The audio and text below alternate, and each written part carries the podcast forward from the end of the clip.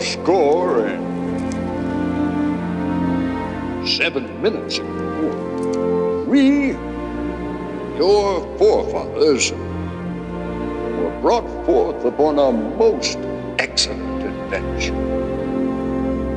conceived by our new friends, Bill and Ted. These two great gentlemen are dedicated to a proposition which was true in my time, just as it's true today.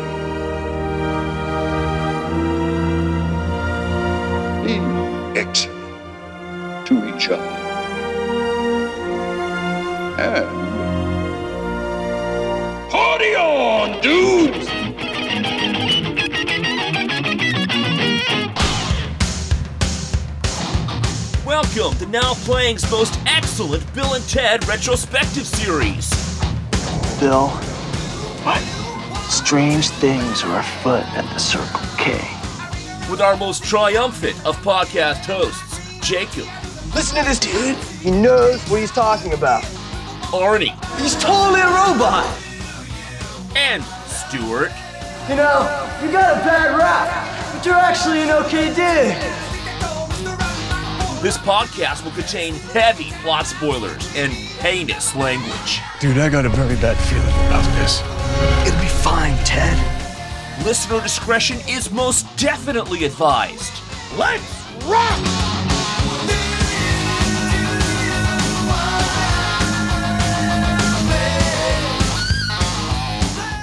Today we're discussing Bill and Ted's Bogus Journey, starring Keanu Reeves, Alex Winter, William Sadler, Joss Ackland, and George Carlin, directed by Pete Hewitt. I'm Arnie G. Carvalho, Esquire. and Stuart.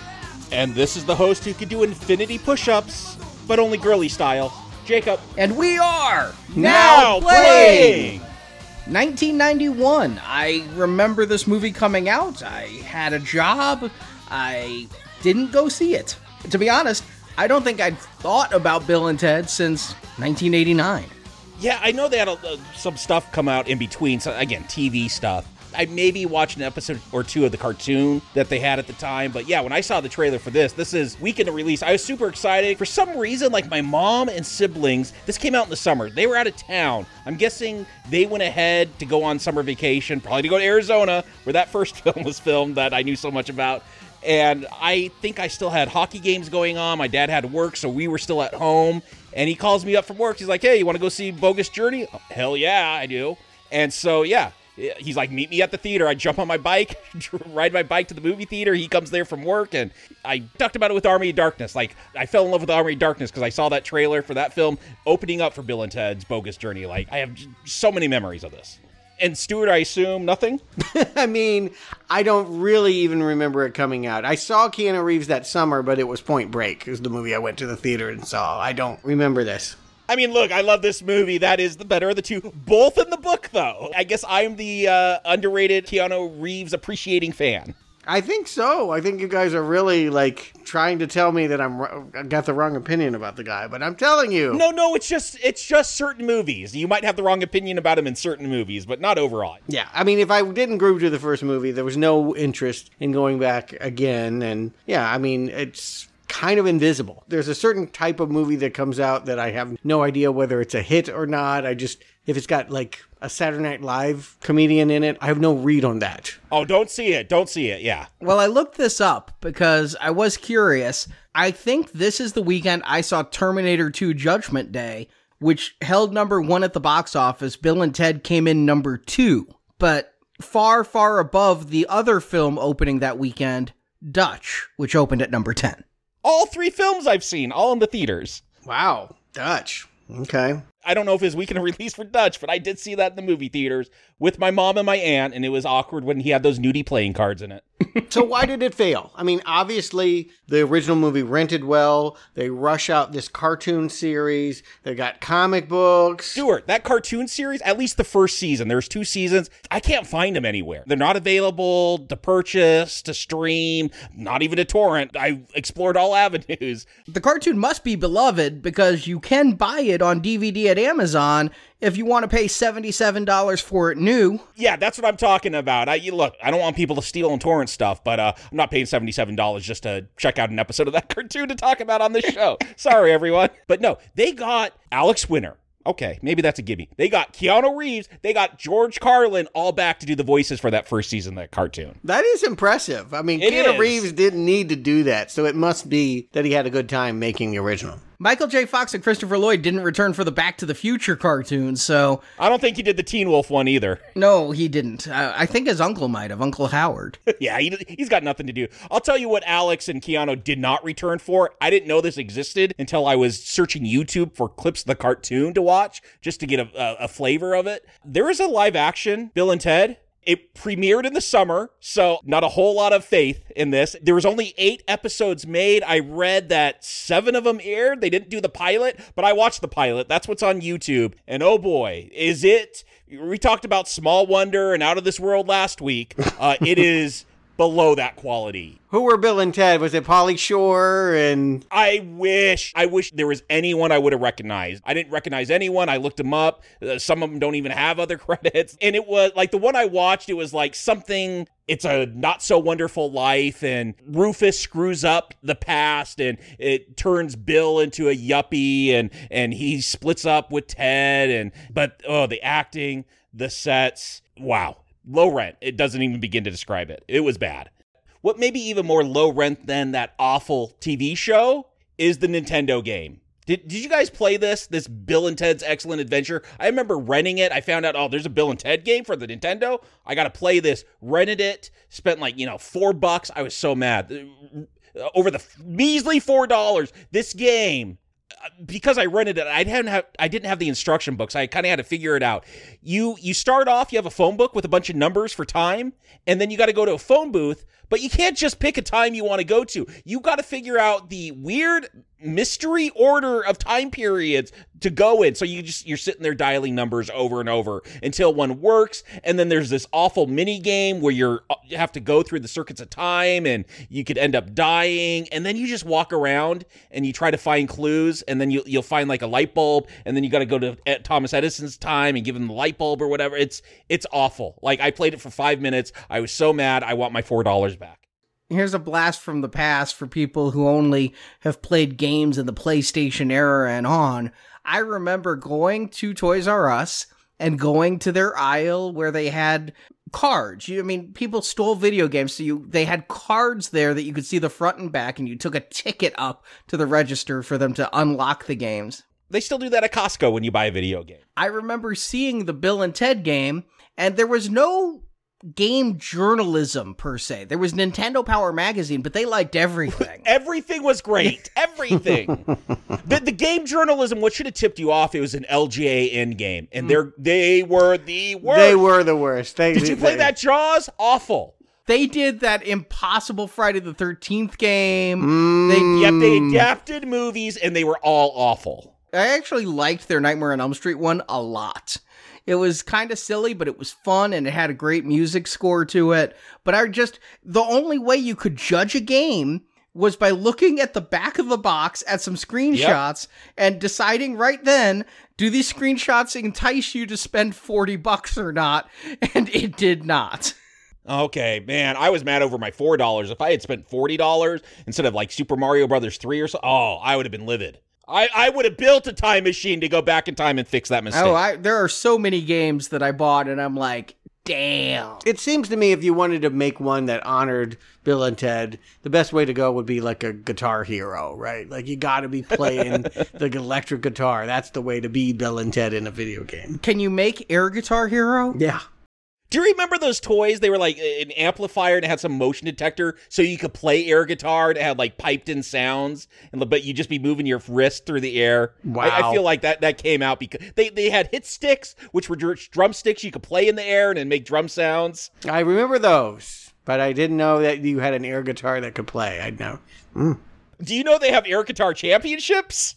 I saw that as a bonus feature on the Shout Factory set. It's a real thing. I tried to watch the bonus feature and it was only six minutes. After two minutes, the pretension.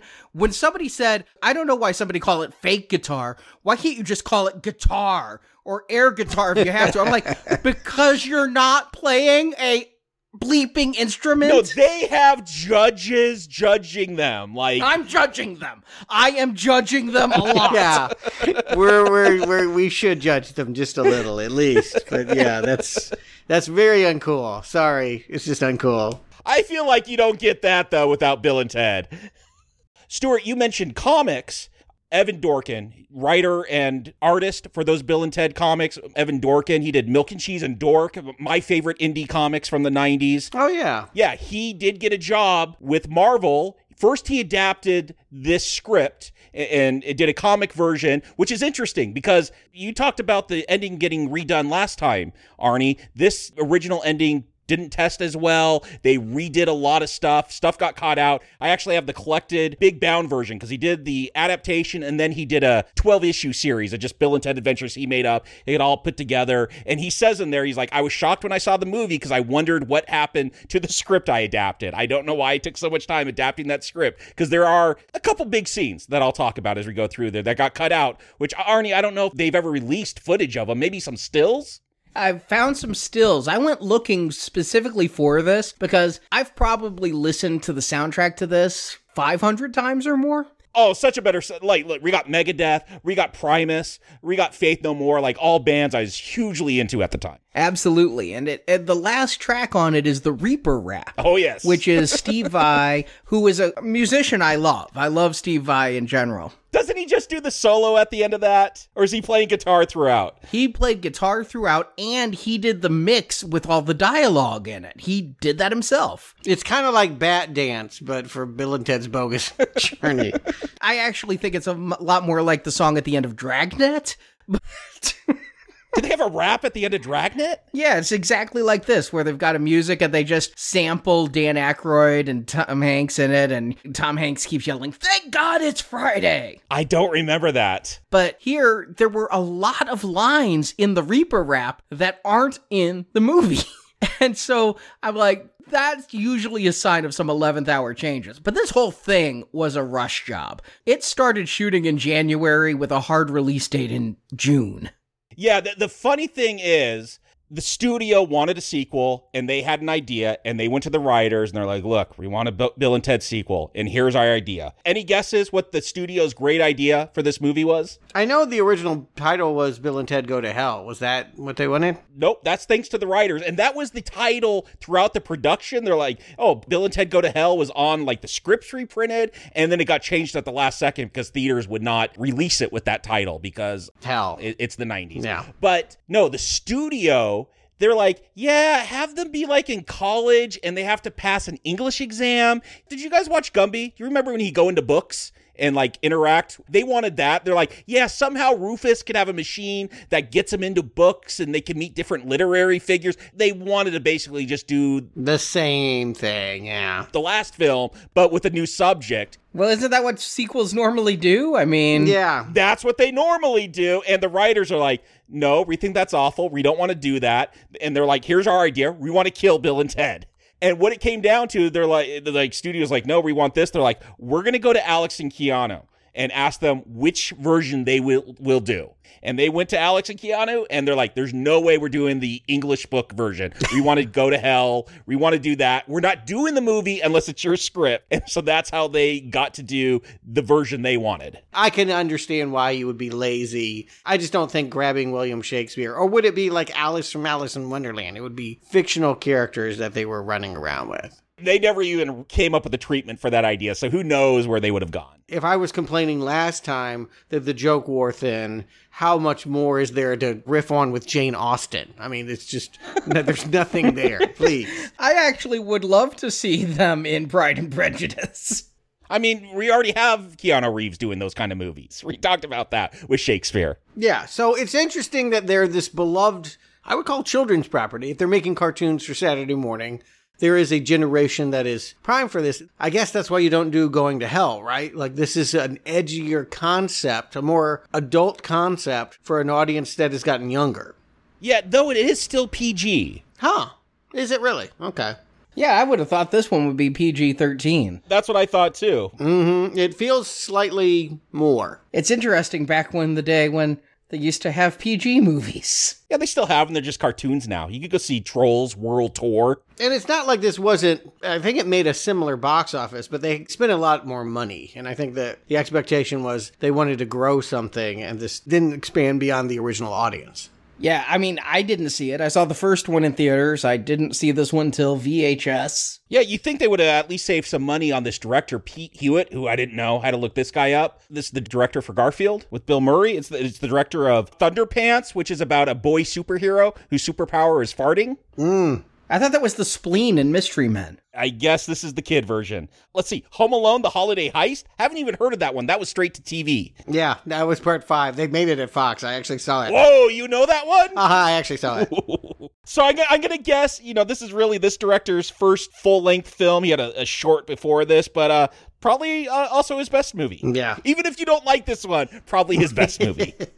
Yeah, I did hear the original director being like, I was invited back and I saw that script and I really didn't want to do it because the first film was like a parody and this seemed like a parody of a parody. And frankly, I won't miss him. Stephen Herek is a director that I, he just became like a Disney whore. Like he made all these like Mighty Ducks. I know people like it. Mr. Holland's Opus, The Three Musketeers with Chris O'Donnell. Like he makes films that I'm not interested in seeing. So if they're getting a new guy and they're going to hell and they're being edgy and have cooler music, all of these trends are making me not more excited, but at least feeling like uh, there's going to be a new joke. And that's my hope. So let's find out. Arnie, give them the plot. It's been a couple years since Bill and Ted, played by Alex Winter and Keanu Reeves respectively, had their excellent adventure through time. Yet the boys have not taken their life very seriously, still not learning how to play guitar, a necessary skill if they're to become a worldwide famous band. But they have a shot at getting noticed at the big Battle of the Bands event. Unfortunately, someone in the future wants Bill and Ted to fail. Chuck De Nomolos, played by Joss Ackland, hates the utopian future in which he lives, a society formed by Bill and Ted's music and legacy. To ensure Bill and Ted bomb at the Battle of the Bands and never get that legacy, De Nomolos created evil robot duplicates of Bill and Ted. You do mean evil robot us's. Well, not of us, so of them. That's how I always refer to them. Evil robot thems? Us, them, who knows? The robots travel back to 1991 San Dimas and kill their human originals. They're gonna bomb the Battle of the Bands, and after the battle, they're gonna kill Bill and Ted's fiancées, the princesses from the last film who were also in the band. In the afterlife, Bill and Ted visit Hell, then play the Grim Reaper in various games, with their prize being they can return to the living world if they win. They do win, but before going home, they make a pit stop in heaven to ask God for help stopping the robots. God points them to two scientific geniuses in heaven, little aliens named Station. With Station in tow, they return to Earth. Station builds good robot Bill and Ted's, who defeat the evil Bill and Ted's, so De Nomolos comes to kill Bill and Ted himself. On stage at the Battle of the Bands, De Nomolos is defeated by Bill and Ted and arrested by Ted's dad. Now needing to perform in front of the world, Bill and Ted take their crew and time travel so they can learn how to play. They return to the stage instantly, but a lot of time has passed for those two, and they now have baby children. Ted father to little Bill, Bill father to little Ted. And now Station is in the band on bongos, and Death is even one of the Wild Stallions playing bass, and they play music that energizes the world. And as credits roll, we see their music brings about world peace, makes the Dow Jones average hit new heights, and their air guitaring even rids the world of pollution. The Wild Stallions indeed are a most legendary band. So as we start here, I've got to ask. Last time the movie was produced by Dino De Laurentiis. He's not involved this time. Was it a fractious relationship? Because I feel like Joss Ackland's Nomolos de Nomolos. No, it's Chuck De Nomolos. Well, no, he, they call him Chuck later, but if you look at his book, The Greatest Man in the World or whatever, he's named Nomolos de Nomolos, Huh. which feels like Dino De Laurentiis. I did not catch that, but yeah, you might be onto something. De Nomolos is Ed Solomon backwards. Okay. Oh, it is. I just yes. So it is. So no animosity towards Dino. He just was off making other stuff. By the way, I know we don't do it anymore, but Joss Ackland, Golden Headphone winner. What are they? Apparently, he was some Soviet in Hunt for Red October, Okay. and he was the diplomatic immunity in Lethal Weapon 2. He was the bad guy. Okay. Huh. I can't remember him in Red October, and we just did that film. I know, just one of the many Soviets. I don't know. He might have been hanging out with the cook, or who knows. No, no, he's not on the ship. He is the guy back in Mother Russia that gets the news. Okay, he okay. So he's starting a revolution. It's still 700 years in the future, 2691, and he doesn't like the fact that, yeah, Keanu Reeves is considered a foundational performer. See, Stuart, it's good that you recommended that last film, or else you'd end up like Chuck here. You'd just be sour in the future and just want to go back and destroy Keanu's career. Maybe you still do. Is the joke that the world that they've created is kind of idiocracy? Is it the fact that when we get these shots of the university and all, like it is a parody of Utopia that we wouldn't actually want? Did Bill and Ted dumb everything down? Are people stupid because they celebrate wild stallions? No, because they have time travel in the future. Like somehow they created a society that has time machines and they're going to learn directly from Thomas Edison and Jim Martin from Faith No More, which got me super excited when he showed up on screen. I don't feel like this is a dumb future. It got me excited back then, but ironically, Jim Martin quit the band like a year after this. Yeah, he's not in it anymore. Yes. He and Patton did not get along. Patton was a replacement singer. Yes. And Jim Martin has been very publicly bitter in the press about how, yeah, I want to see Faith No More do a single concert where they don't play my songs because, of course, he did Epic and he did The Real Thing and he did Falling to Pieces. Was he on Angel Dust? He was on Angel Dust and left right after that. And when they reunited, they invited him back, and he's like, Sure, let me get some papers for my lawyers. And they're just like, All right, no, no, we're going to get the other guy again. Yeah, but I don't feel like this is a dumb future, Stuart. I, I feel like if we could have some kind of presentation like this while our kids are on Zoom, th- that's a great way to do distance learning. They're in the classroom, but they still got monitors in front of them. It's a different society because it's built on glam rock, which, which, yeah, it's hard to imagine that kind of utopia. Yeah, I think it's the outfits. Again, the, the fact that the moon boots and vests. Yes, it's very Disney with those foam boots. Yeah, the shaggy hairdos. I don't know if that's supposed to be an extrapolation in some way of Bill and Ted's look, but it sent the signal that maybe, just maybe, the Nomolos has a point. I do wonder what this utopia is like. I do laugh when they say next week we're going to talk to Ben Franklin and Aretha Franklin. That was funny. Yeah, I, I'm like, is this a music class? But you got Thomas Edison, you got James Martin, and then you got some future chick that made some weird sounding thing, but it sounds like an instrument to me. And you got Bach. Like, I'm not sure what this class is. I think the idea is that sound and music became so important to this culture because of Wild Stallions, because that rock band pioneered new ways of hearing things. You can have these kinds of overlapping classes that deal with acoustics and science and musicology at the same time. I mean, it's just also funny just to think about Aretha Franklin trying to make small talk with Benjamin Franklin. I mean, that's just that's just a funny thing to think about. But boom, yeah, they they don't spend much time on this, and I'm glad it's the, just enough for us to see that yes, the villain is going to be De Nomolos. He's going to ensure that this future never happens. We know already by their time traveling logic that if it's happened, there's no way of changing it. People are stuck in time; they cannot influence it. So all that he's about to do will fail. There's no way it could work out, but he's still going to send robots of Bill and Ted back in time to replace them. And I got thinking about Attack of the Clones. Remember Attack of the Clones where Count Dooku was Qui-Gon's master and Yoda was Dooku's master? Here we find out De Nomolos was Rufus's teacher. No, they referenced Star Wars in the last film. It just feels like another Star Wars reference to me. Yeah, I definitely feel like they were riffing on Emperor Darth Vader. And they're having a lot of fun with the fact that, oh, they're robots, they're metalheads. They're going to make that joke a lot. Oh, but I gotta say, I love the visual effects, the special effects in this film. Again, these practical robot suits. Again, they know how to cut it just right, so it feels like they're pulling off these rubber heads to reveal these plastic skulls that are see-through. Remember those see-through phones? I had one of those as a teenager. Those were super popular. Like, I love the look of these robots when they reveal their innards. Ditto, yeah, they're scary. Herbie Hancock had a whole video Rockit of like scary robotics and like that. Like these feel like people in the background that came alive. But we don't spend much time in the future. We do see Rufus chase the robots into the past, and then we don't see Rufus again. Yeah, that is one of the things with this film that I appreciate as a sequel. Like, it's going to expand this universe, go into literature books, or, or my guess would have been they go throughout time and take lessons from different musicians to learn how to play, and that would be the film. Like, I thought it was going to be time travel all over again. That's really a bookend in this film. Like, yeah, that premise for the first film, we're going to basically throw that out. It's going to set up the plot, but we're not going to come back to that till the very end. Yeah, Rufus, sorry, never meant much to me. He was in the worst part of the movie. Like he was in all the stuff that wasn't working, and he wasn't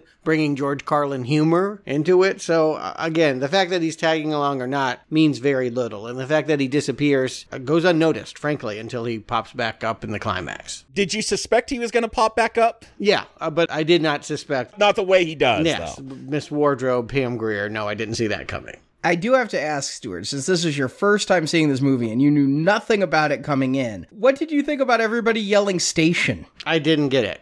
I couldn't figure it out. Because Jim Martin makes a big deal of yelling that. Yeah, which I don't know how he knows about that because at the end of the last film, when Rufus is telling Bill and Ted what their music's going to do, one of the things, again, I think it helps that they have the same writers here because one of the things he says is that your music's going to align the stars, it's going to allow for extraterrestrials to contact Earth, and we're, we're going to be able to trade technology, all that kind of stuff. And like people know about Station, at least here in the future, and we're going to meet some Martians. Yeah, it's set up like the missing keys are in the first act of like, yeah, I'm hearing the word, but is this important? I, I, it's just this jangle in my ear that I'm barely paying attention to. And throughout the movie, you eventually realize that, of course, that we're going to meet Station. It's a two person being. Like Bill and Ted, frankly. But smart. And the real Bill and Ted, they are auditioning to be in Battle of the Bands. It has been five years since high school. So they're what, 23? They're. No, I think it's just two years, uh, maybe three, 88 to 91. Yeah, I didn't get five years. Joanne and Elizabeth are on drums and keys, and we're told it's their fifth year in the 20th century. Okay, I missed that line then. They have learned how to play, but Bill and Ted, you think given the knowledge that they have about the future, they would take some lessons by this time. Five years seems a, a very long time to still not know how to play your instrument. Right. And this is what's being offered to them is a record contract, $25,000, live TV coverage. Last spot. Look, I have played a midnight spot when I was in a band. We played at the uh, Roxy on Sunset Boulevard. And let me tell you, no one stays for the midnight band. We had about three people. Right. And it's said by Pam Grier the only reason they're getting their shot is because they work at Pretzel and Cheese. No, no, no. They work for pretzels and cheese. Oh. Like, you don't have to pay them anything. Oh, I thought they worked at a place called Pretzels and Cheese. I always thought they worked for pretzels and cheese, just like they, they were low rent. I don't know why she'd be paying them, but okay, they do work for pretzels and cheese. I, I I'm looking at the subtitles right now. You guys are right. I, I concede. Like a business pretzels and cheese. They don't work for pay in pretzels and cheese. Yes, it's in capitals. It's pretzels, letter in cheese. So you guys are right. Yes, and I thought that it was a Chuck E. Cheese ripoff that we were going to go to because we had automaton robots and needed the parts. I actually predict everything that happened at the hardware store would happen at a Chuck E. and Cheese place called Pretzel and Cheese. See, I just thought it was like an Auntie Anne's kind of place. So you're telling me, as far as you know, at no point do they go to a Chuck E. Cheese place No, they never go to Chuck E. Cheese. to borrow the robot parts from the band on stage. they don't even go to a showbiz. Okay, all right. I was convinced of that. That that's where they would build the robots from. yes. So you predicted that they would build good robots? I predicted we would get to a Chuck E. Cheese, and I predicted once it was introduced to the idea that we need to build good robot Bill and Ted to fight evil robot Bill and Ted, that the best place to get those would be the rat on stage. Yeah, no, nothing like that anywhere. Now, you mentioned the princesses. Recast. Monique is no longer here. Monique's gone. Didn't notice. The princesses are never the same. Then I'm like, are they going to really bring back the original actors? They're bringing back Alex Winter and Keanu Reeves. Come on, we can't have sexism here. You bring the men back, bring the women back. No, they're they're way younger actors in the new film. I have spoiled myself only by looking at the cast list. And yes, the princesses are like the kids from vacation. Every movie, the parents are the same and the kids are different actors at different ages. But it's it's their daughters, right? No, no, no. Their wives are in it too. Oh, okay. But they are they are much younger than the actors than Alex and Keanu. You can shout sexism all you want. I do feel like the princesses, the babes, as it were, have never mattered in this. If Bill and Ted are going to be front and center in this, that seems right at this point. That's what they've told us is important. So it doesn't mean anything to me that they're maturing and getting married, and it still feels like they're playing out of their garage and in high school. They are, and they, yeah, they still suck. And they're still at a risk of going to the Alaskan Military Academy. Yeah, you, you got this birthday scene where we're going to find out that Missy divorced Bill's dad and now is married to Ted's dad. And there's the joke that maybe she'll marry him someday. They do that in one of the future comics. They show an alternate reality where Missy and Bill get married. But I think Ted's dad is just like, that's still an option. Like he has no say. Like five years, the, the dude is 23 now. Like he, he's got no say over if he goes to a military school. Yeah, that was a confusing. Again, it feels like if this had been a couple months after the last movie, we would have accepted that, right? Like, I mean, I don't feel like the actors look radically much older than they did. It's only been, what, three years? No, I've always assumed that was the case until you just told me about that lion with the princesses being five years later. Yeah. It, it works better that way, frankly. But even Colonel Oates, that I guess the head of that military school, is at this birthday party. I don't know how he got an invite. Well, he, he the dad did say he's friends with the guy. Yeah, and I think they have to introduce him here because he is going to show up later. Yeah, if you have to go the way that they go, then yes, you you're setting up things that are going to matter in the middle of the movie. I did like the party. This is happening at Bill and Ted's place, right? I was trying to figure out why there was a Faith No More poster on the wall at his dad's place. Oh yeah, that's their place, and I don't know how they haven't been evicted. Like they've spray painted WS Wild Stallions on their door. Like I don't know any apartment complex that would let let you get away with that. Are you sure they said five years? Because I've written down dates here that are all 91. The, some of the newspapers are from 91, so yeah. I don't think that five year thing is right. Pull up the scene where the girls are introduced on drums and keyboards. They're, it's introduced, it's their fifth year in the 20th century, which would put it at 93, because the original movie, although released in 89, was set in 88. I mean, there's a lot of continuity. Again, you call him Chuck, and and and on his book he's called Nomolos de Nomolos. I mean, that's what happens when you rush a movie. Is like there's all these things that don't sync up. The guy that's called Sergeant is uh, actually a deputy. List he's listed as a deputy, but he's called Sergeant when they go to the police precinct. There's just there's a lot of mistakes. Yeah, that confused me because I know that actor and I was looking him up. I'm like, deputy. They keep calling him Sergeant. It's called We're rushing the movie through. Well, they're kind of rushing the plot through because before you know it, even though Bill and Ted had previously said we need to be a big band so that we can get engaged because we can't raise a family based on their pretzels and cheese paychecks, and yet they're still going to propose to the princesses. Plastic rings, Arnie, you know, like a Cracker Jack box special. Like, I mean, I saw that coming, but again, I said this last week. What I like about Bill and Ted is every once in a while they actually are smart, and when they're naming all these animals, and Ted's supposed to be reciting uh, saltwater fish, he he realizes he's naming freshwater fish. Yeah, the idea is that they thought their life was going to be great after they solved the last movie, and it has been a whole lot of disappointment.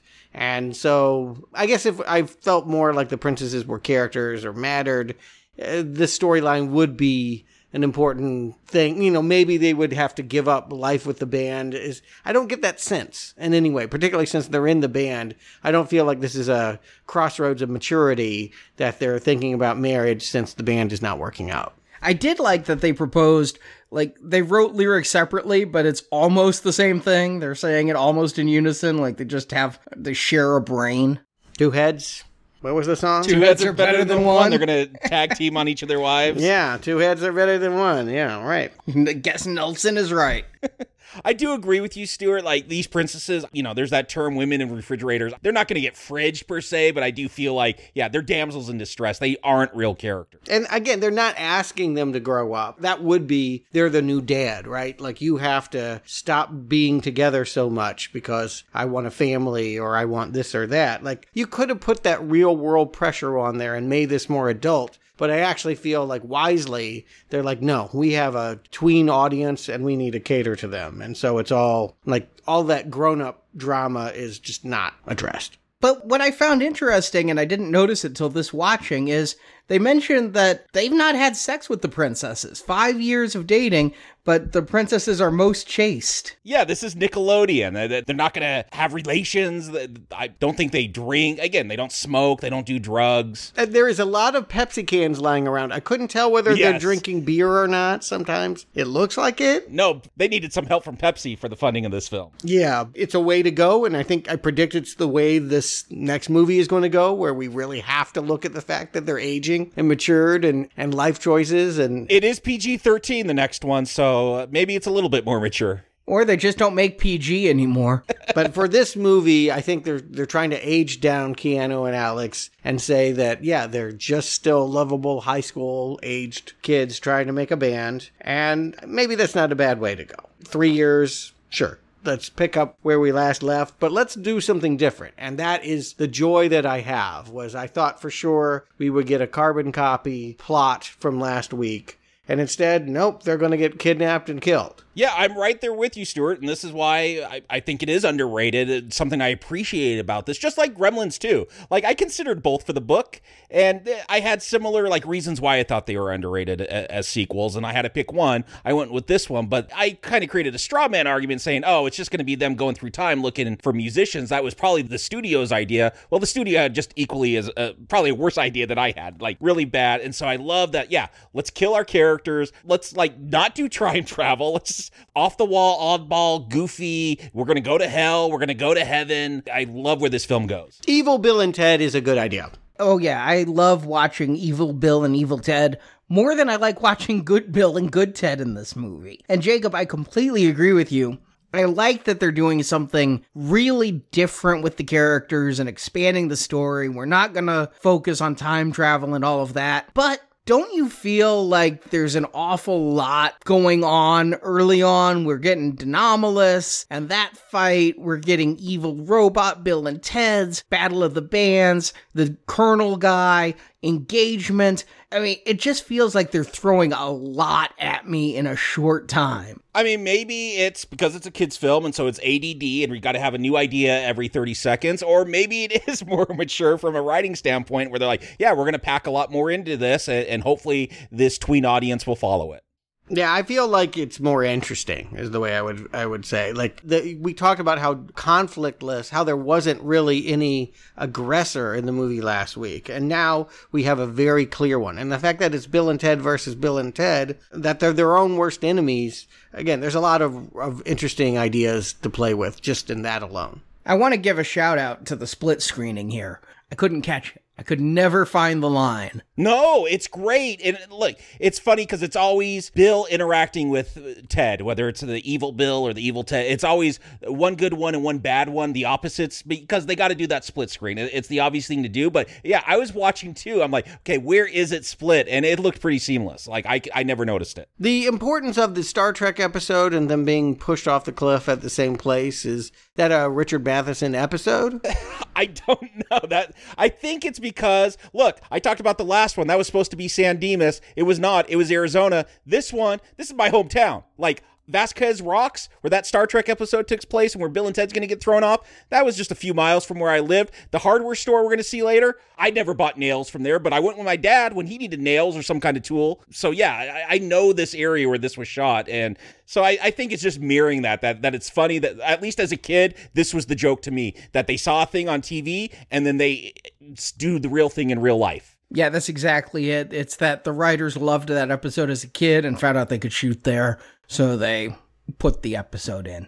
It's not symbolic. I thought they were setting something up too when they get there and they're like, catch you later, Bill and Ted. I actually thought they were going to do the time travel thing and literally have to catch themselves. They were going to have to save themselves from dying. Because, I mean, again, they don't show it, maybe to protect those tweens, but they get shoved off the cliff and then Loogie spat on them. I mean, it really is unceremonious how they're taken out of this film. It's starting to feel Terry Gilliam, really, with the way that they dispense of these lovable characters. And what I love about when they do they don't come back to life, but I guess we see their spirits or something. It kind of goes black and white, but I would love is the sound design. And again, this is a, a silly movie about two idiots traveling through time or, or going to hell or whatever. But no, they take the time to really design this world. And if you listen, you, they have that reverse effect as they talk. So it just makes it feel otherworldly. And, and just, again, this is a goofy movie, but like it helps me buy into some of these premises, like that they did pay attention to these little details. Yeah, it's a sound I've heard before in other movies. I think it's Poltergeist. They took kind of like the Poltergeist sound. Yes, they, yeah, you're probably right. Yeah. And did that from when Carol Anne was calling from the closet. But yeah, I do like that, and it's it's funny to me because it's not like they shot in black and white. They they put like white powder on Bill and Ted and put them in black and white clothes. Yes, they obviously have makeup on. But this is where we get my favorite character of the entire Bill and Ted saga. William Sadler as Death. Yeah, William Sadler steals this film. Totally. And that was the thing I knew about it. You said I came into this knowing nothing. That was front and center on the poster. They were going to play around with death. This was going to be a joke on a Bergman movie, which is like, what? Really? Yes. Do, pe- do people know that movie? I went back and rewatched it just to see how close it is. And it is amazing how close Sadler really is. Like, Yep. he could have been in the Bergman movie. Like, the performance he's giving would actually have fit in the 1956 Swedish film. What's funny is with this movie, when I watched it on video, is what pushed me to finally see uh, The Seventh Seal. Oh, same with me. I saw The Seventh Seal because I saw this film. My dad's like, oh, that's from a real famous movie. But I really do think they were trying to go after that Bergman look for death because in the comic, the adaptation, again, I, I don't know what kind of references Dorkin had as, as the artist to, to design death, but he draws him as, as a typical Grim Reaper with a skeleton head. Here, you know, in that Bergman film, The Seventh Seal, it's, it's a dude with pancake makeup on and a big black cloak, exactly as you see here. Right. And so help me out here. I was alive in the early 90s. I don't remember this reference. What's a Melvin? That's when you reach down, you grab the person's the, their underwear waistband from behind, and you just pull it up their ass as hard as you can. That's a wedgie. Yeah, Wedgie. I've never heard the term Melvin. It's the same thing. Does the term Melvin exist outside of this movie? I, I used it as a kid, so m- maybe it's a California thing. I don't know. I assumed there was a pop culture character named Melvin or something. No, no, it's just me pulling the underwear up the butt. Yeah, I knew it was a wedgie, but I didn't know why they kept calling it a Melvin. Yeah, that was really throwing me. Yeah, I don't know the etymology, but I know, again, at least out here in LA, we called it that. I don't know how we came upon that term, but we interchanged it between Melvin and Wedge. Okay. So I didn't know how much of the games with death there was going to be, but this is they actually they run from that. They're on the run from death at, at the start of this. They give him a Melvin or a wedgie, whichever you prefer, and they're going to walk 50 miles back to their girlfriend's house where the evil robots have stolen a Porsche and are terrorizing them and breaking up with the girls even before they get there and having the engagement called off. Trying to get them to put out, as they say, and the princesses are like, forget it, take your plastic ring, we're not playing in the band, and we're done with you. I do love like Ghost Bill and Ted. I'm not sure what to call them. Good Bill and Ted. They're watching this whole thing go on, and you know the princes are leaving. I do love like they walk through Ghost Bill and Ted, and they do that weird wobbly effect. but I I don't know if you noticed that both those actors just have these big grins. Out like they really enjoyed having those princess walk through. I them. did. and that's why they It's- like get out of the way when the robots come. It was like finally penetration occurred with the princesses. But when they can't talk to the princesses, let's try dad. Yeah, inspired by Exorcist 1 and 3, uh, they're going to jump in his ear down at the police precinct and try and tell all the cops they need to do something about the princesses. I've only seen the first Exorcist. Is there no possession in the second one? Uh, no, there very much is. Like, there's some crazy, crazy shit. Locusts, maybe that's just because there's no Kokumo. I don't know. I was thinking George C. Scott in three, and he's a cop. Well, no, in three, it's Brad Dourif down in the basement that's possessed. Right, but there was a cop like investigating it, and they're going to a police precinct.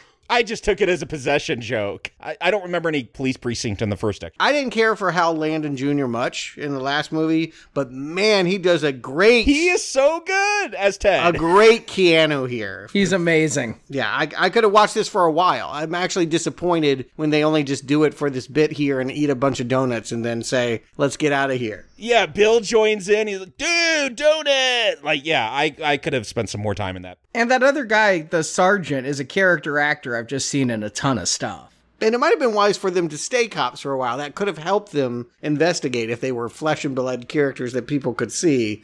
But I guess, I, again, this movie is inventive. It keeps coming up with new scenarios, and that will not be a complaint for me. Feeling like last time it was the same joke again and again. I like the fact that every scene is bringing a new dynamic. And next we move on to Missy hosting of a new age say like I don't remember that being a thing. This feels kind of out of left field. And I do wonder if she ad libbed her line that she wants to talk to Ty Cobb because in the comic she wants to talk to Judy Garland, and and that writer is working off the shooting script, so not sure why that changed. Did you guys notice at the seance the two guys from Ziggy Piggy were there? I did not realize that was them. No. Those are the writers. They put themselves in as the Ziggy Piggy guys last time, Oh, so they were the Ziggy Piggy guys. Okay. and now they're here at the seance with Missy. And this is how they go to hell. Like the Bill and Ted, at first they're successful. They're floating over the circle, obviously checking out mom's cleavage. yeah, looking down her shirt. yeah, but their warnings, their attempt to save the babes, only get Missy scared. She grabs a spell book, and before you know it, we're going to go to hell, as promised. The movie's not called that, but they're going to keep that plot strand. Yeah, the spell book she grabs, there's some serendipity going on. Bill and Ted Face the Music was meant to come out now, and we were meant to review it now, because that spell book she grabs is Stephen King's Four Past Midnight, and the page she opens to is Secret Window, Secret Garden. Oh, weird. Are you serious? I'm dead serious. I'm gonna have to go back and yeah, freeze frame that. That I don't remember that having any incantations, but okay. No, the cover said the riddance of evil, but when you look at the page, it's four past midnight. They just grabbed a big book. Yeah, well, that'll do it. Yeah, if you need the biggest book on the shelf, it's going to be a Stephen King book.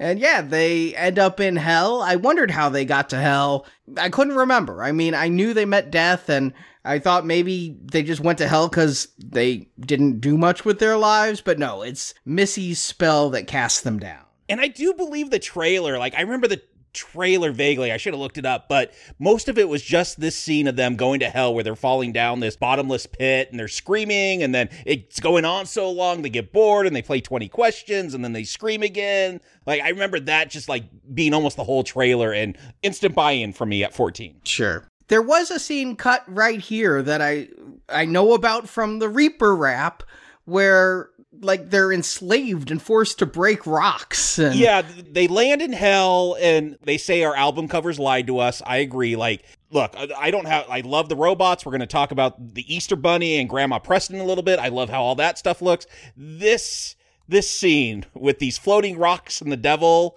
uh, not great as far as the look. Yeah, I mean, it, what it sends the signal of is like we know where we are. A red light and chains and moaning in the background. It begs a big cameo, right? Like, I mean, if you're going to talk about album covers, this is where you hire Ozzy to play Satan, right? Yeah. like you get a big figure to do it. Instead, we have like robot demon faces, like chewing up the rocks. That and the thing is, Arnie talked about that deleted scene. They meet one of the guards of hell, and like he gives them hammers and shovels so they could just break rocks. You'll actually see them holding those tools as they're approaching the devil, like because yeah, they they had to go off that stuff that they shot and they cut it all out. But that satanic guard had kind of this cool helmet and kind of matched that robotic face. Like some of the stuff looks great. It's it's just that it's it's mostly that devil. Like it just looks like a dude in a suit.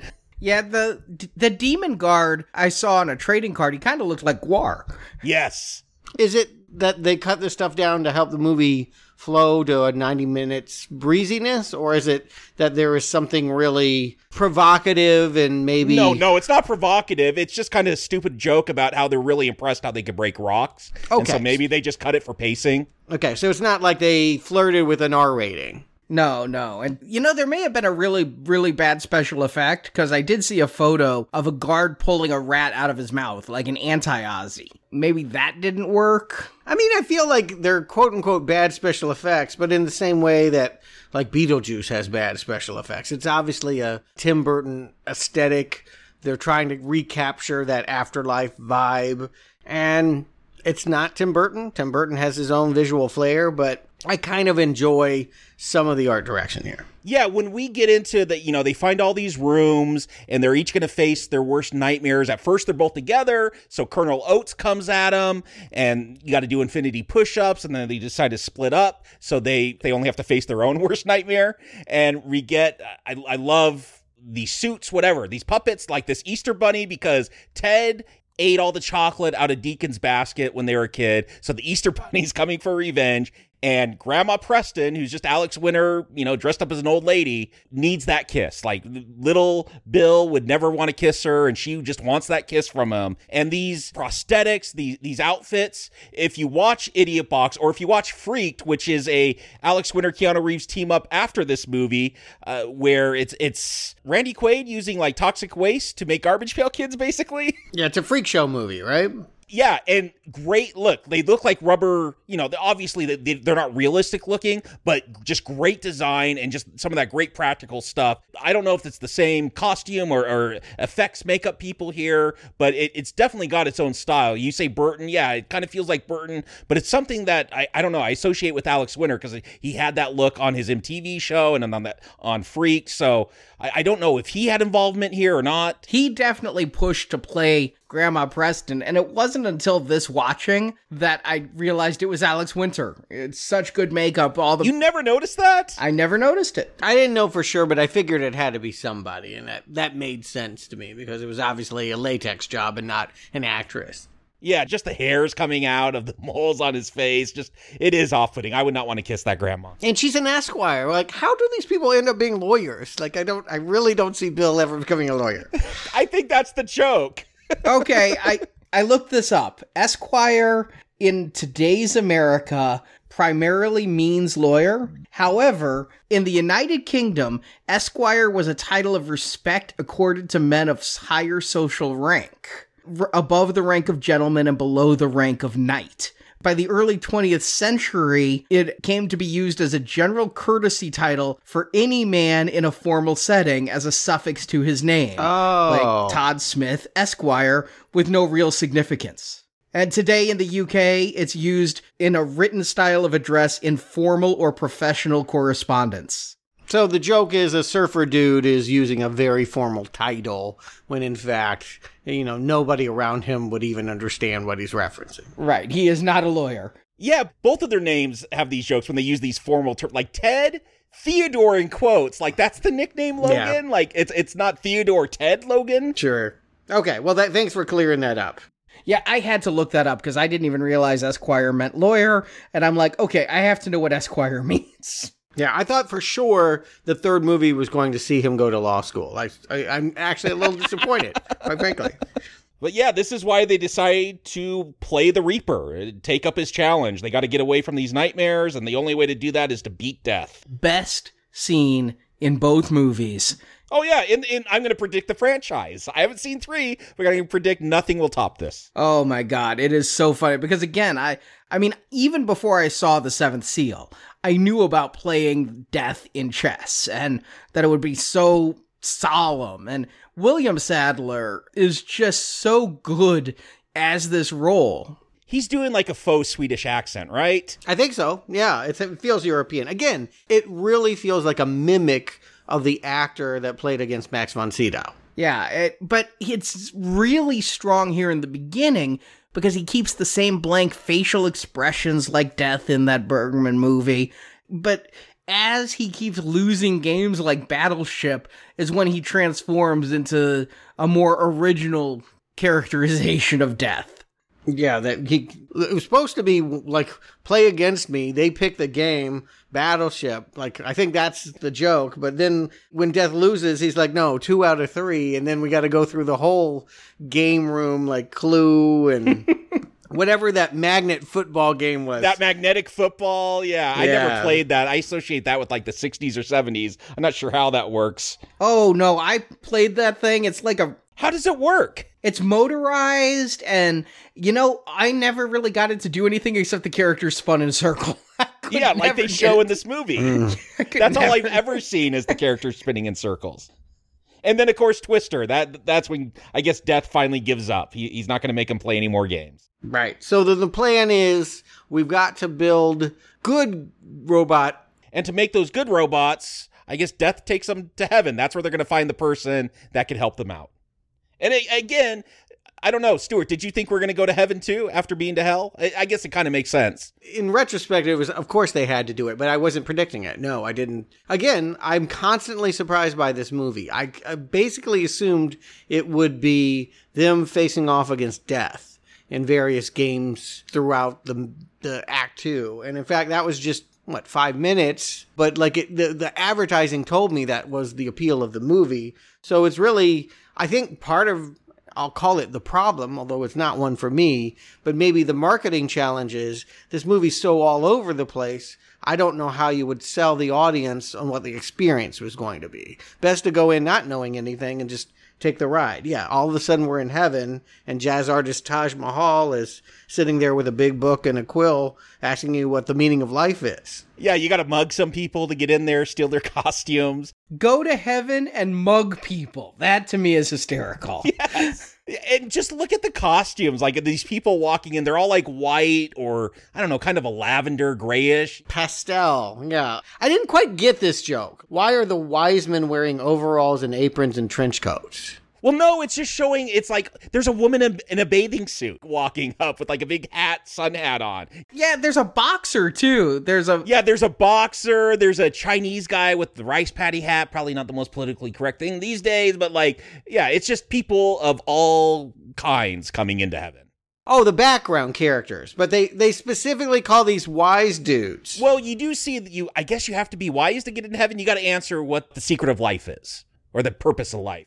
But I think that's to see God. Like they say only the worthy get an audience with God. They're already in heaven. That's not the gates of St. Peter to get into heaven. This is to get an audience with God. Yeah, I didn't take it that way. It doesn't matter though, Mm, yeah, I'm not sure. It doesn't really matter. because it's a funny joke. I don't know why they have to quote Poison to get in. I would think actually Taj Mahal would be against hair metal ballads. I was certainly against that song. And it's a callback to last time with uh, All We Are Is Dust in the Wind. Yeah, yeah. which normally I'd complain about, but we've had so few repeated jokes.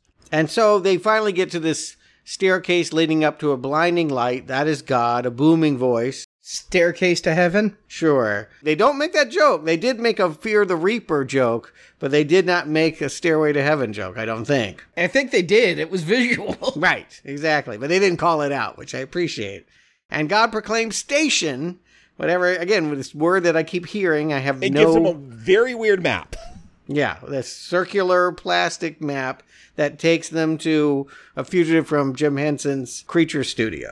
Now, if I can nitpick something, you guys know certain things just stick with me for years and years and years, and I always wonder what it means. I have always been a little bit confused because we get there and Station is two little aliens playing charades with Ben Franklin and Albert Einstein. And Albert Einstein figures out the answer is Smokey and the Bandit 3 Smokey is the Bandit. But that's not the title of the film. The title's just Smokey and the Bandit 3. Right. Is that the like subtitle? Is that a line from the trailer? And I looked it up, and it turned out the original title for Smokey and the Bandit 3 was Smokey is the Bandit, and early posters said it, but I never knew that. Maybe Richard Matheson told his son about that. He's like, guys, there's this movie coming out in the 70s. Uh, that was probably the 80s though by then. Yeah, that was the 80s by the time they were at part 3, but I was always confused because I'm like, that's not the name! But Artie, Station, these two little Martians, you know who plays them? Like two of your favorite actors. yeah, Tony Cox and Howard the Duck. Yes, Ed Gale and Tony Cox. Oh boy. Well, I mean, you know, they did have a monopoly on special effects films for little people. I mean, sure. I would call them. They know what it is to be in a suit for 12 hours under hot lights. Tony Cox became a real actor, and Ed Gale was Howard the Duck. I, I mean, real actor because he did Bad Santa. Oh, he's done a lot more than Bad Santa. I mean, safety dance video for one. he was also in Me, Myself, and Irene in a very funny role. Oh, that's right. I don't remember anything funny about that. Oh, he was hysterical. I'm laughing now at the Mensa kids. They met at a Mensa meeting. So this is the character that's going to sort of solve everything for them. He's going to create the robots using alien technology. Again, I think it would be better if they went to a Chuck E. Cheese and grabbed parts from the robots on stage, but I do love death. Is like, oh, you, you expected the smartest people in the universe to come from Earth? Of course, it's going to be aliens. I like the fact that when they get back in their bodies, like worms are crawling in their ears and like they're starting to rot. They're just... Yeah, Ted talks about it like a buzzard was picking at his brains. This movie feels less cute than last week, and you guys loved it so much for being kind of innocent and pure. I'm wondering, do you like the darker humor? I guess I would call it darker by very light shades of gray, I would say. Sure. Like, yes, this they wanted to call this Bill and Ted Go to Hell, and, and I get that. Like, we're we're dealing with the devil and death, and they're still the same goofy characters. So yeah, they're tackling darker material. And look, I'm two years older when I'm watching this in theater, so I appreciate that it, it's darker, uh, but it's not really that much darker. But yeah, it's No, still no. a PG, even though we all thought it was PG-13. It it does have that again. It kind of has that vibe that it might be. And I agree with Jacob that it's they're still the cuddly characters. They're planning on dismantling robots, but uh, that's as far as it goes. They've talked about killing the princesses, and those evil robots get kind of rapey when they're on them. Oh no, I'm not saying the robots. I'm saying Bill and Ted the characters are still the light-hearted, cuddly people they were last time. Yeah. But again, the actors get to play it both ways because other times they're playing basketball with their own heads and, you know, like ro- mowing down cats. There's a whole obsession they have right from when they land in the phone booth of like wanting to squash cats uh, later in the Porsche. That is funny as a running gag. They never hit a cat. That would be too much. Yeah, that would make it a PG 13. Yep, I think you're right. But yeah, they go to the hardware store, the, the good Bill and Ted with Death and Station. They go and buy everything. Meanwhile, Bill and Ted, they are on the phone. They're trying to call the princesses to warn them. They call Missy's. They're staying with Missy because they've broken up. I don't know why they have to. Maybe they're just getting consoled by Missy.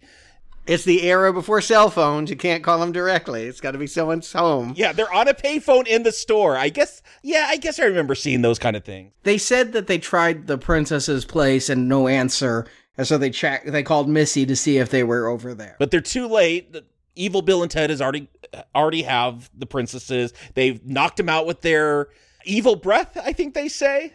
Yes. Yeah, this was a retake.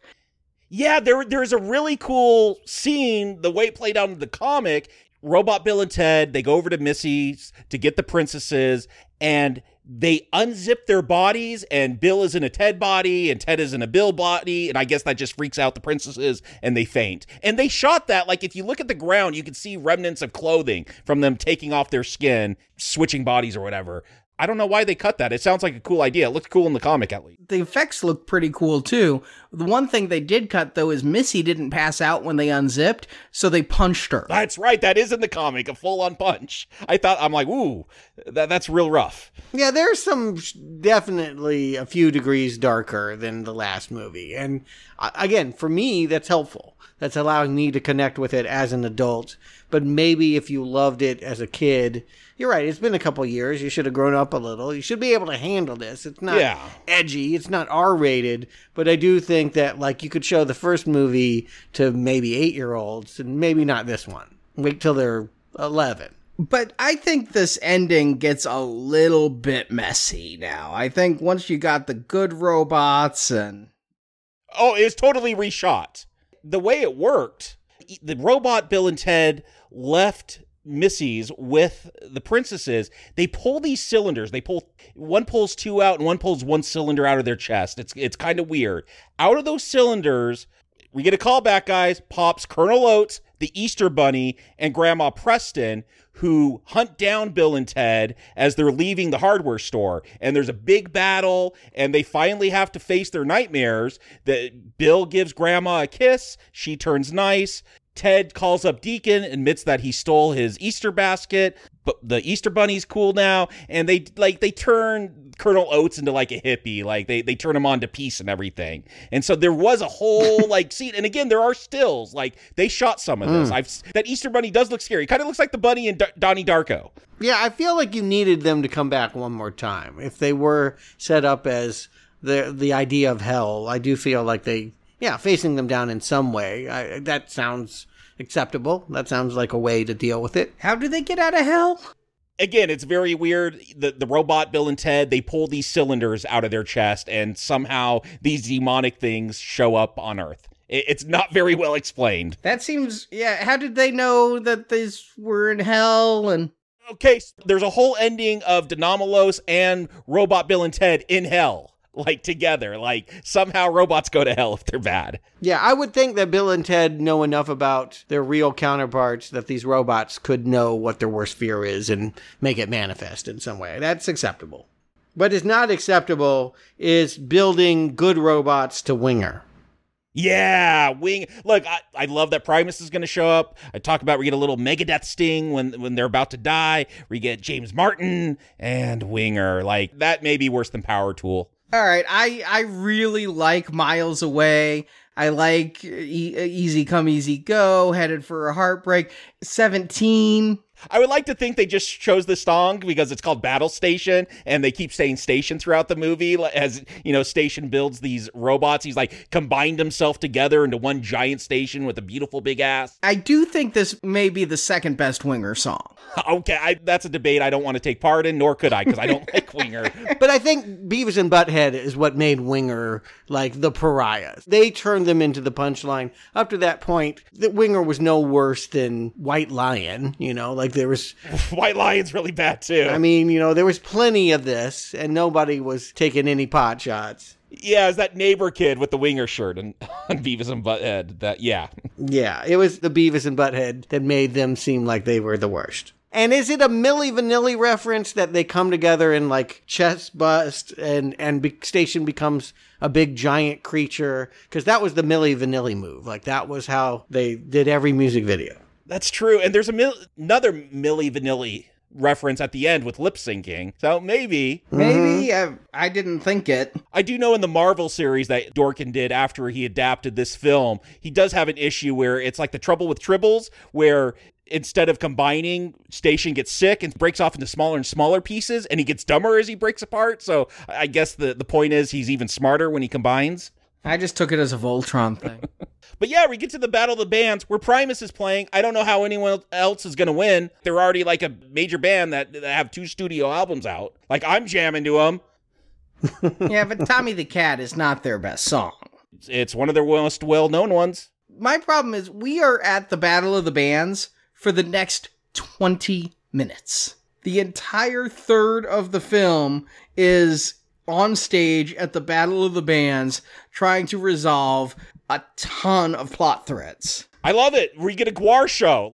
Well, yeah, this was going to go much quicker. They had a different ending. Audiences did not like it. Nomolos shows up. He like tries to shoot them and they use the evil robots after their heads have been ripped off to bounce the lasers back and Chuck just dies and that's why he ends up in hell in the shooting script at least I, I don't know if that stuff ever got filmed but that was going to be a joke at the end but then they kind of just play like the good robots they don't even do anything they start running and they run so fast they go out of the auditorium run around the entire world and while bill and ted are defeating the robots and De Nomolos they just show up to catch the princesses as they fall That's bad. But here they don't do much more. yeah they just punch the robots heads off what i do like about that original ending is there's another payback just like those nightmares from hell have a payback they show back up and that whole thing has to be resolved that the whole joke with death that you know best two out of three best three out of five best four you know four out of seven the bill and ted die again and they go to death and they go we beat you four times you brought each of one of us back that's two times you have to bring us back one more time each so like there is a payoff to death losing over and over to them in the original script I don't know that I needed that. I, I enjoyed the joke of death being a poor loser. I didn't need that to necessarily pay off as much as I need these good robot items to pay off.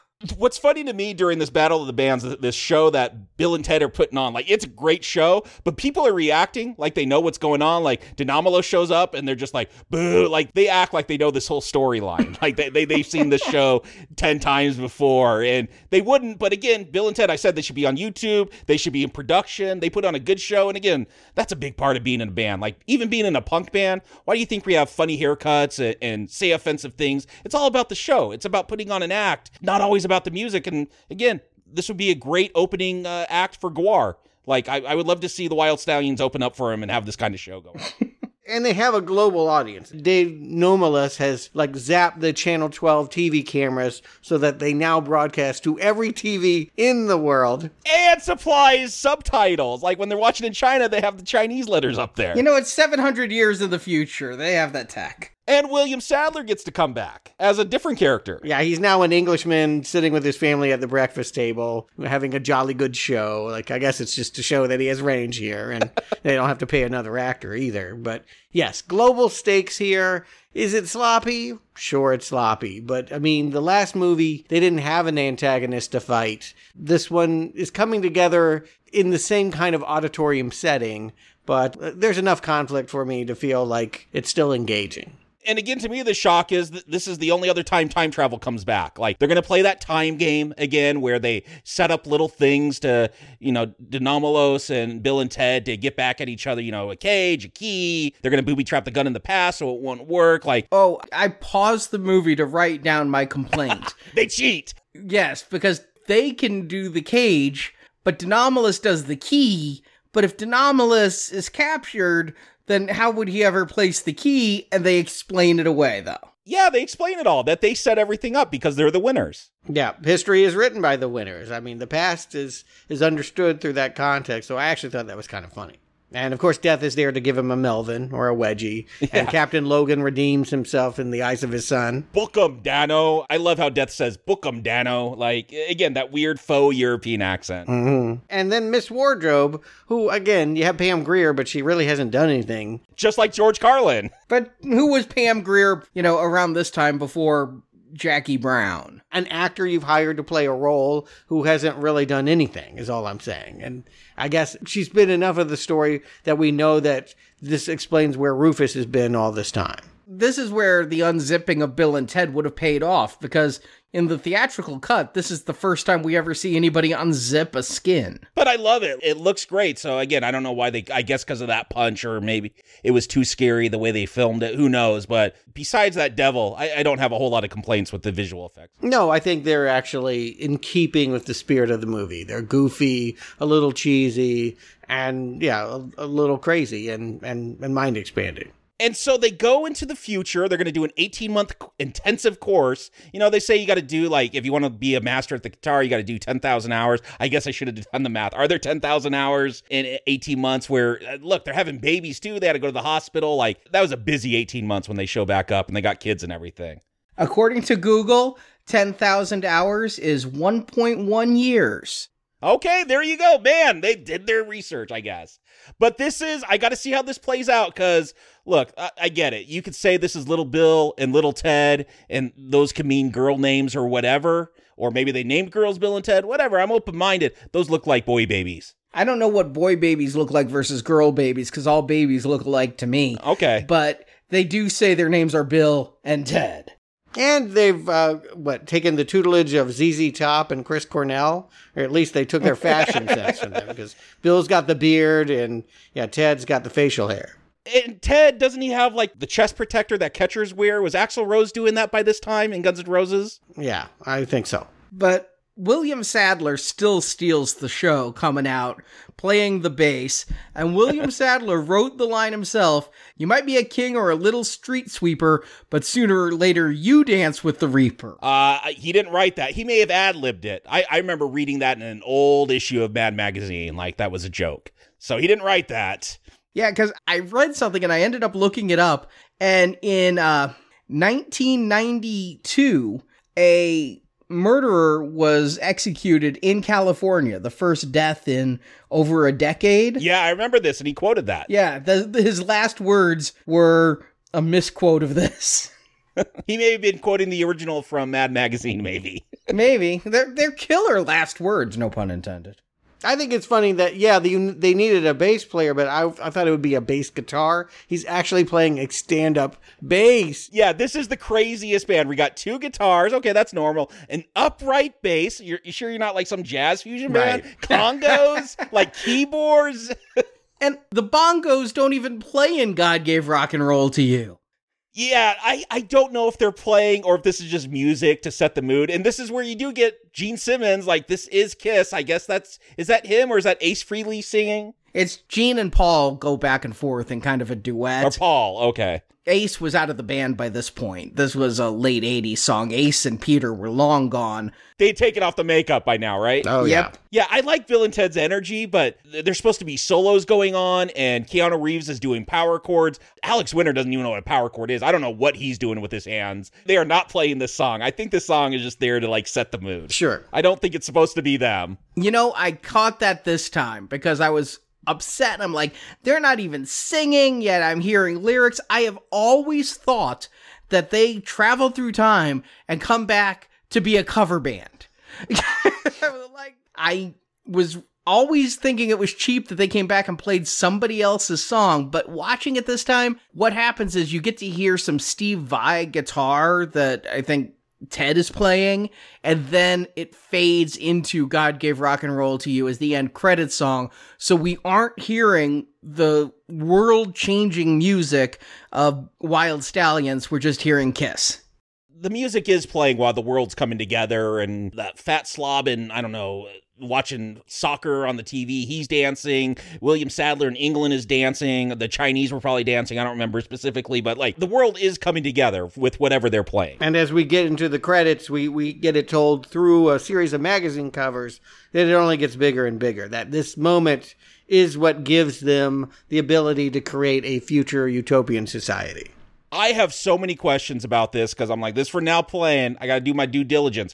I wrote down every headline, but then I, I try to look at the dates too to see if they're trying to give us some kind of chronology as this is going on. Because I'm like, we got Face the Music coming up, and they only have one hit in that movie. That's what the trailer's telling me. They haven't succeeded yet 30 years later. Like, what is going on? Because we're told that the, the, market is going crazy because of them that they're playing the grand canyon that they're going to play mars by the end of this I was wondering how you have a sequel with these headlines. Like, I mean, they changed the world. Their dominance is here.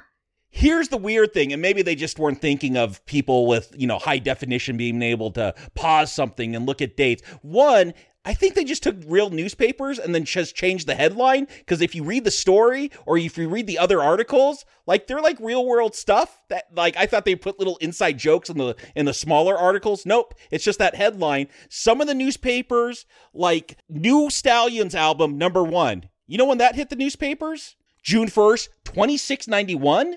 Like a lot of this stuff is the dates they give the newspapers are in the future. Some of the stuff, like when they're going to play the Grand Canyon, that's in 91, but the headline before that, when they're going to play Wembley, is in 2691. I'm wondering if they're even paying attention. They probably thought no one paid attention to this. If we're going to get some kind of alternate realities uh, messed up because of time travel or something, like, because none of this makes sense if you actually pay attention to it and try to draw out some continuity. Speaking of time travel, Here's one thing that does kind of irk me. I mean, it's small. It's a it's a personal problem I have that I can't get past it. But they time traveled for 18 months to learn how to play and came back to the exact same spot in time.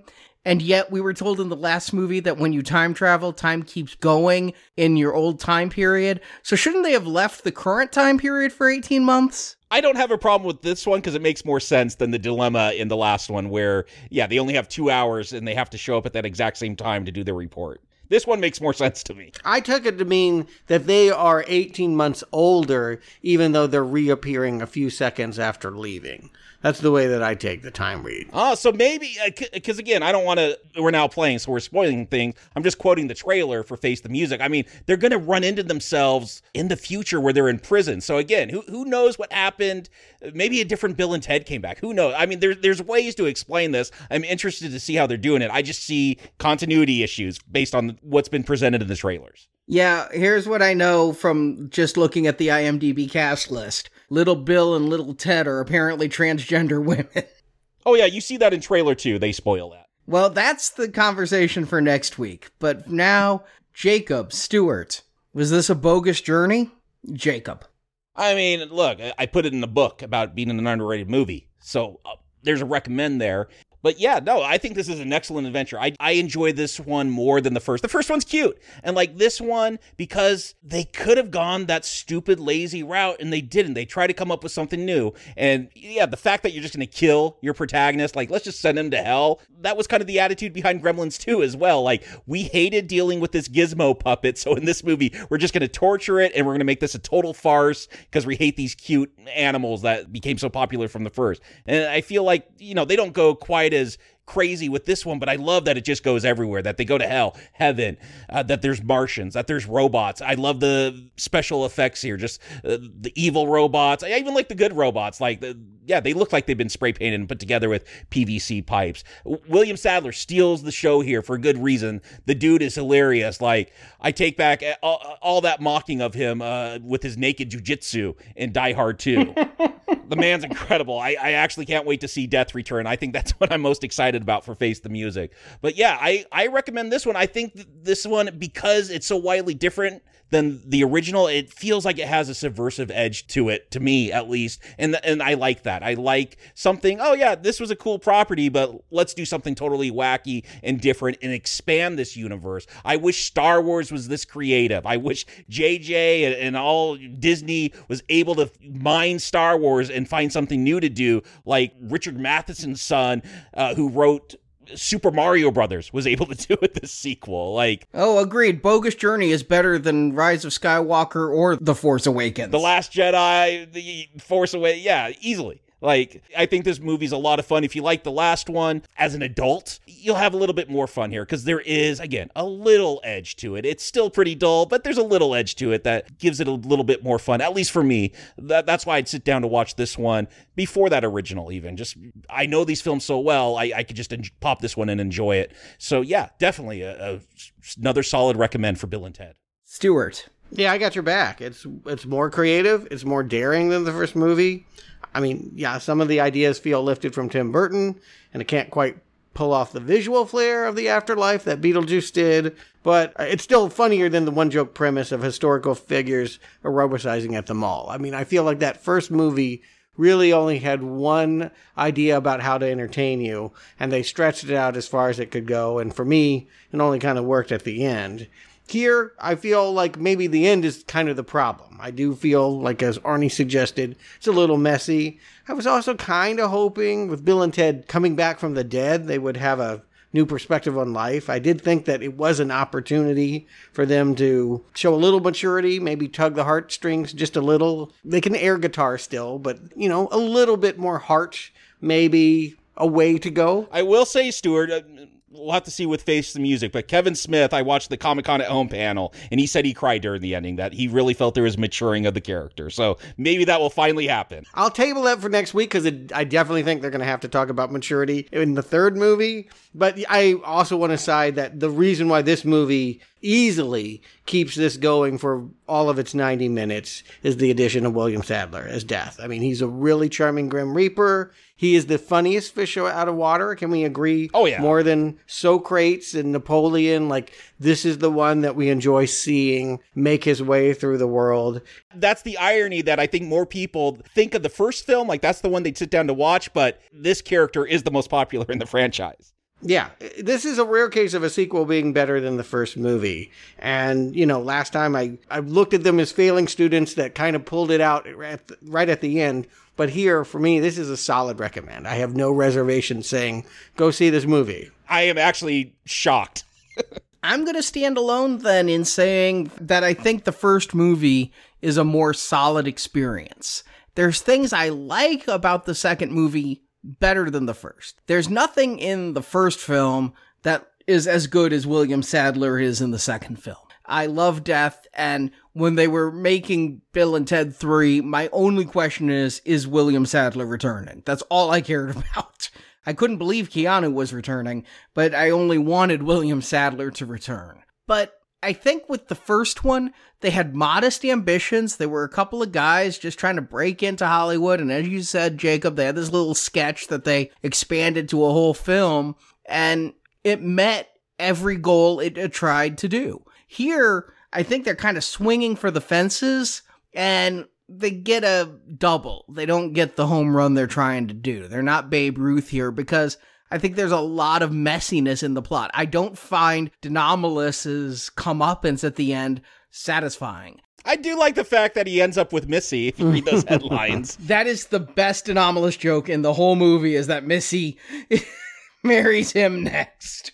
I hope they keep that continuity in the next film. in one of the comics that came out a few years ago, that that is actually the case. Like they pick up with Bill and Ted, and Missy is married to De Nomolos in it. I liked that, but De Nomolos's whole plot and motivation is shaky. The absence of Rufus is a disappointment because he was inside. There's not much less of him here than in the first one. I didn't miss him, frankly.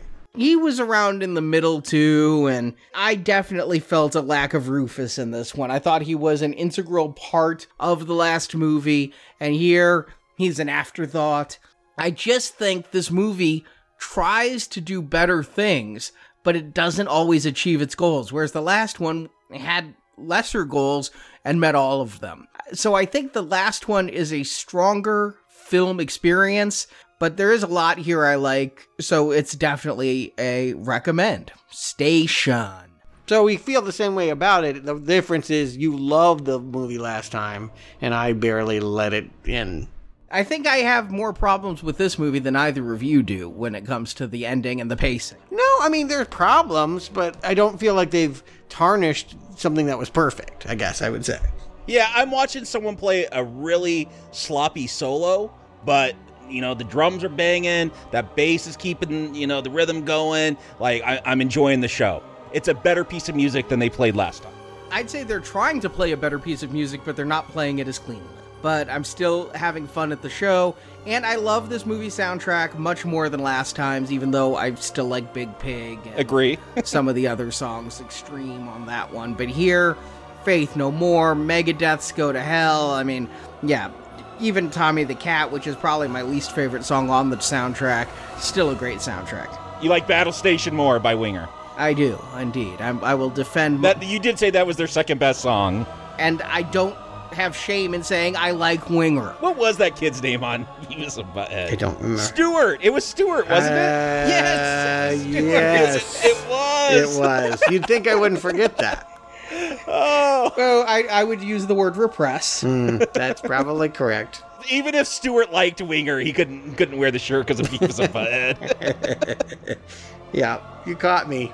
I will admit, because of this review series, I did buy a Wild Stallions shirt online, and if I go see part three in theaters, I will wear my Wild Stallion shirt proudly. yeah, I'll be there for video on demand in front of my TV. There's no theaters in LA. Again, I've only seen one trailer. I'm not sure. Again, I hadn't even seen the other movies when I saw it.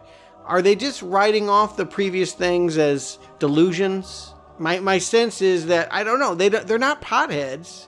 They, they, they- you can't say that he hit the bong and made all of this up. But I feel like this movie is going to take the stance that these are sad middle-aged guys who are deluded. I don't know. I don't know what's gonna happen. I are they different versions of themselves? It does feel like a weird place to pick up based on the premise that the trailer tells us. Yeah, I've just seen stills from it, but I'm like, these do not look like people who have saved the world from pollution and allowed us to converse with our house pets.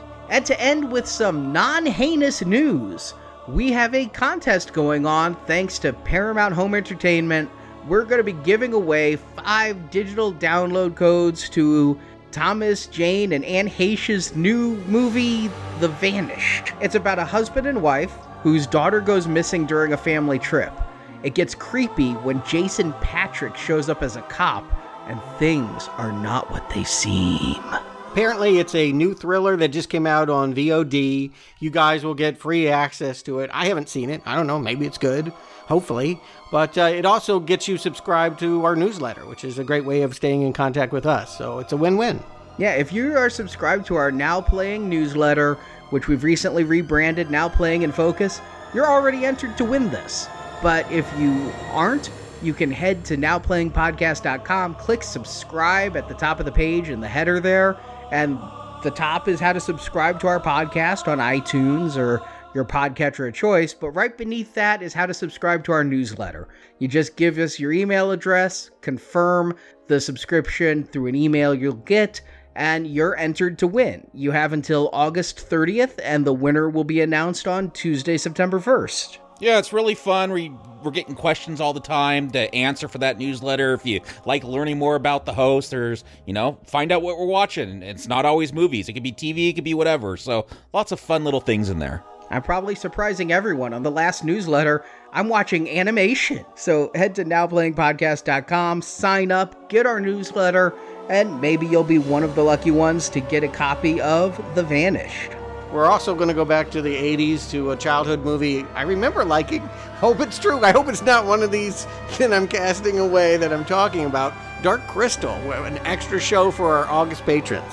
Oh, I've wanted to revisit this one ever since I saw it as a kid. Like, I only saw it once, but I remember so much about it, and I've always wanted to revisit. First of all, patrons are getting an amazing thing right now because we're doing three patron exclusive bonus shows in a row for $10 a month. That's in addition to getting every bonus show we've done before. However, while there's a lot of great exclusive content for our patrons who we appreciate so greatly, Dark Crystal, I didn't like it then. I saw it in theaters, never looked back. So, will this be Labyrinth all over again? Mm, mm. It is gloomy. I do think that, like, if you like the Muppets, no guarantee you're gonna like it. It's dark. Take them at their word. There's things that burn up and die, and and and and cute little fur balls that bite you. Oh, like yeah, the, what I, I don't remember the names. Whatever those vulture dudes are, scared the hell out of me as a kid. They're still scary. Mm-hmm. My hope is I was too young to appreciate it, and I'm gonna really like it as an adult. Oh, come on. really like it is out of bounds, but maybe you appreciate it. Yeah, we can hope. And again, I just hope that what I remember feeling cool and, and edgy uh, holds water and doesn't like melt before my eyes. A, a, childhood favorite falling apart. But we'll see. It's a whole world, and we're going to talk about it this Friday. But no matter, last Friday our patrons got Castaway, which is a more modern classic film that we got to talk about. So if you want to sign up and get well over 40 bonus shows, head to nowplayingpatron.com and sign up. It's $10 a month, and you get all the back exclusive episodes we've done and a new one at least every month, and here in August, too, and then another one first week of September. So thank you all for your support. We hope you can join us, and thank you for listening to this show. Jacob Stewart, thank you for joining me. And until next time, gentlemen, we're history.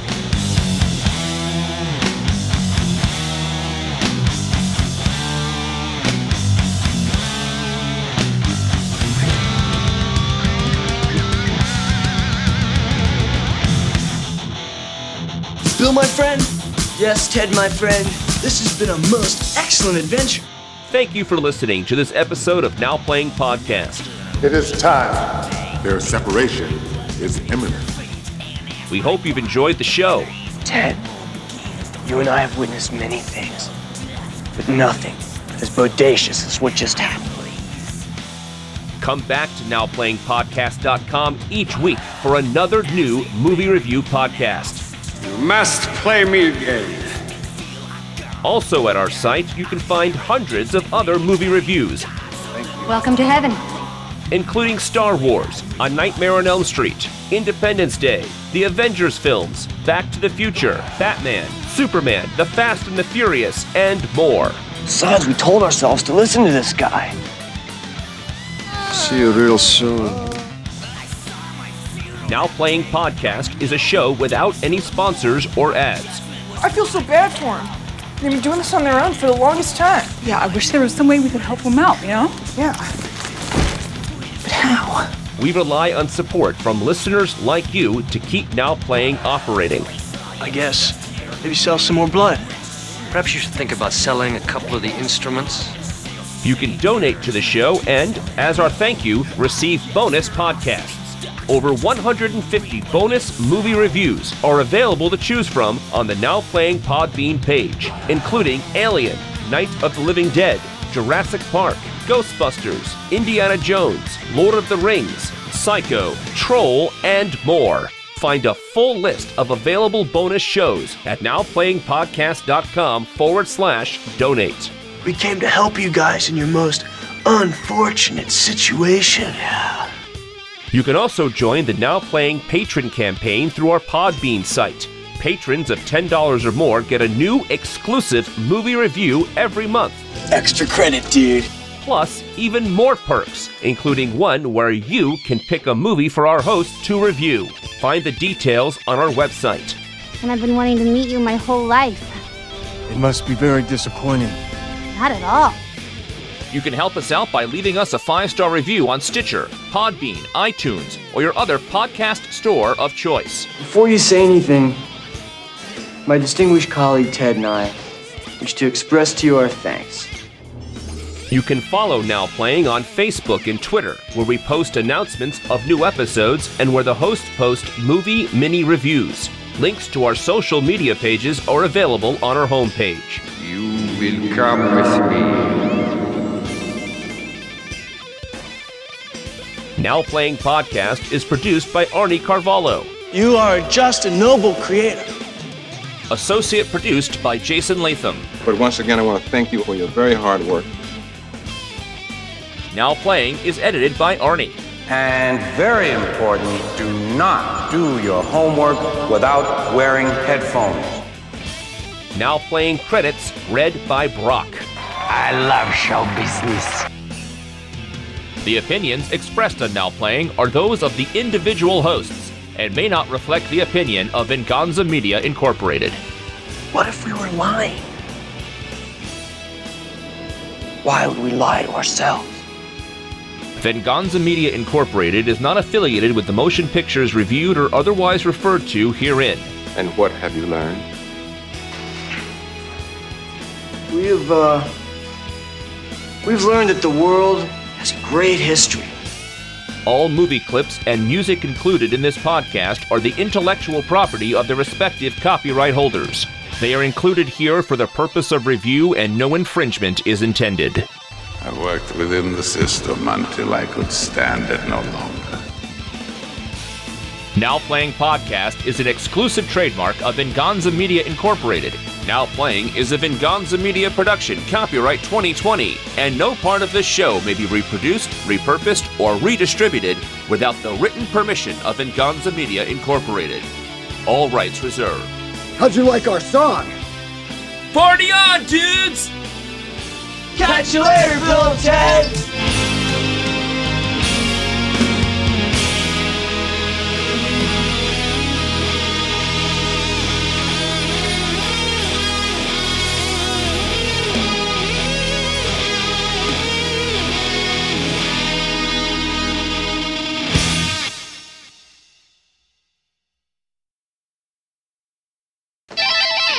The Three Musketeers with Chris O'Donnell. Like, I just didn't go near those films. I really like the Three Musketeers. I rewatched it recently, and while it's not exactly good, true to Dumas's original vision, I think it has a lot of fun.